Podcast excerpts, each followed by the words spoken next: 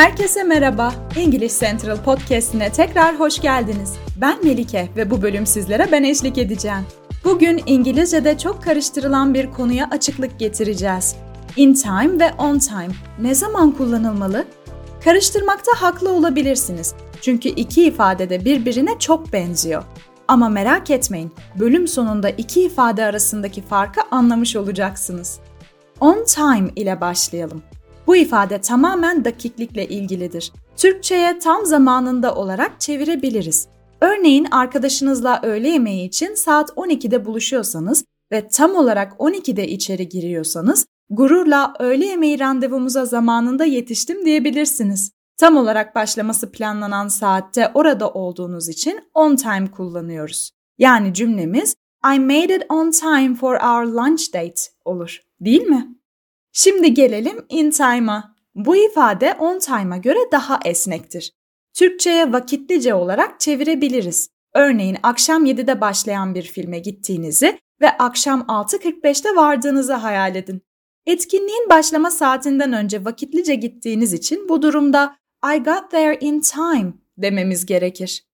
Küçük bir ipucu verelim. Eğer çok dakik olduğunuzu vurgulamak istiyorsanız on time'ı kullanabilirsiniz. Ancak kendinize de biraz nefes alacak alan bırakarak geldiğinizi belirtmek istiyorsanız in time'ı kullanabilirsiniz.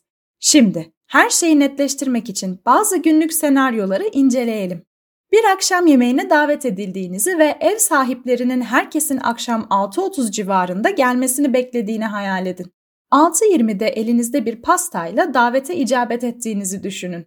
Hazırlıklara yardım etmek, bu pastayı getirmek için vakitlice geldim diyeceksiniz. Sizce in time mı, on time mı kullanmalıyız? Evet, doğru bildiniz. Vakitlice gittiğiniz için burada in time kullanıyoruz. Yani cümlemiz I got there in time to help set up and bring this cake oluyor. Aynı yemeğe yedide giderseniz zamanında gelemediğim için özür dilerim demeniz gerekir. Yani burada on time kullanmalıyız.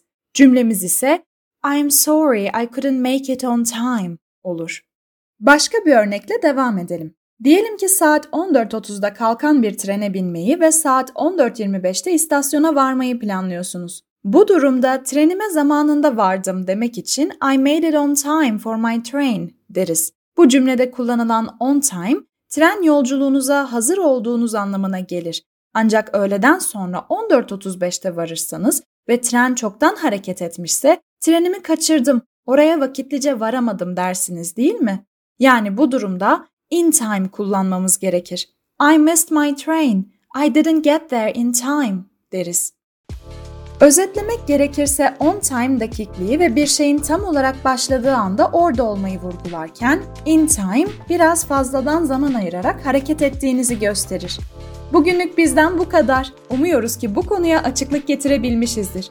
Daha fazla bilgi için double-u double-u double-u nokta english central nokta com adresini ziyaret edebilir veya English Central uygulamasını indirebilirsiniz.